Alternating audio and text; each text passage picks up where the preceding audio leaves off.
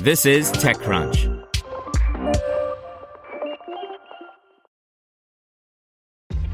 This episode is brought to you by ShipStation. You know, some things take a lot of work, like sending little robots to far off distant planets. And just as that's challenging, so too is running a successful e commerce business, especially when there's so much to do. So I want to introduce you all to ShipStation. Now, I love using ShipStation because of its easy to use dashboard, which makes managing orders and printing labels a breeze and super smooth. Oh, and the customer service is just out of this world. It's exactly what you need to help grow your business. Sign up for your free 60-day trial at shipstation.com slash technews. That's shipstation.com slash tech news. You're listening to the Daily Crunch. Today's story is brought to you by Deloitte, helping companies seize their moment. Deloitte's IPO execution services help companies prepare for their IPO. From planning through execution, Deloitte offers end-to-end support and a personalized approach. Deloitte.com slash US slash IPO dash COE. Everyone loves pizza, including VCs. By Joanna Glasner. Sometimes a person, I am not naming names here, tires of staring at startup funding data and her hungry mind wanders to pizza. But ordering a pizza in real life isn't always the best choice for such people slash reporters. So instead, we'll pivot to the next best, not really, thing, looking at what startup investors are doing vis-a-vis the pizza industry. Turns out VCs and growth investors are finding lots of ways to toss money at the space.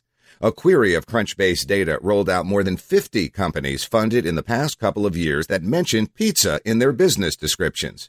What does this assimilation of funding data portend about the future of pizza?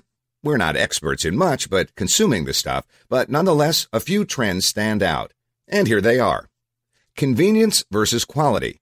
Many top funded startups appear to be tackling what's long been the Achilles heel of the pizza industrial complex, the inverse correlation between convenience and quality. It's a persistent conundrum. You can have pizza right away that costs very little, but it tastes like microwave cardboard. Or you can pay the going rate and wait for a fresh pie, but that involves, well, paying and waiting. Of course, there are all manner of variations in between the upscale frozen pizza, the merely adequate chain pizza, the quick greasy slice. The list goes on. Consumers seemingly have no shortage of options, and yet we long for more. The most heavily funded pizza startups appear to target a similar consumer desire. We want a cheap, fast, custom, fresh pizza that tastes good. Mod Pizza and LeBron James backed Blaze Pizza are two fast growing chains with this approach. Both serve fast cooking thin crust pies with a wide choice of toppings for a flat price. Meanwhile, Silicon Valley based Zume has raised more than $400 million to scale up a model that relies on robot equipped mobile kitchens to bake fresh pies and deliver them to hungry customers. By cutting the cost of a retail space and automating much of the baking process, Zume is betting it can provide a tasty, fresh pie more cheaply than the competition. Healthier choices. Most of us do not consume pizza for its health benefits. Nonetheless, there are ways to make pies less fattening, more nutrient dense, or vegan friendly. Startups and their backers are onto this. Case in point, Caulipower, an Encino, California based startup that makes cauliflower based pizzas and other snacks. The two year old company has raised just over $10 million in early stage funding to date. For the vegan crowd, there's Mooless Vegan Cheese, a startup that sells plant-based mozzarella exclusively to pizzerias and restaurants.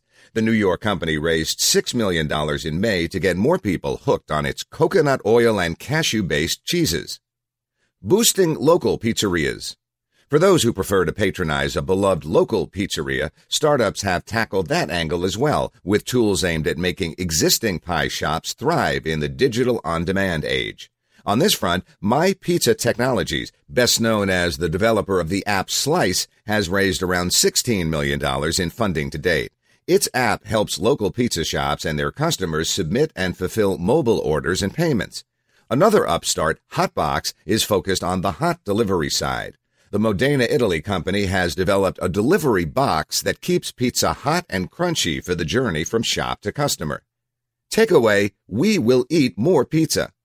Throwing money at the pizza space could be seen as a source of disruption, displacing existing players and supply and delivery chains.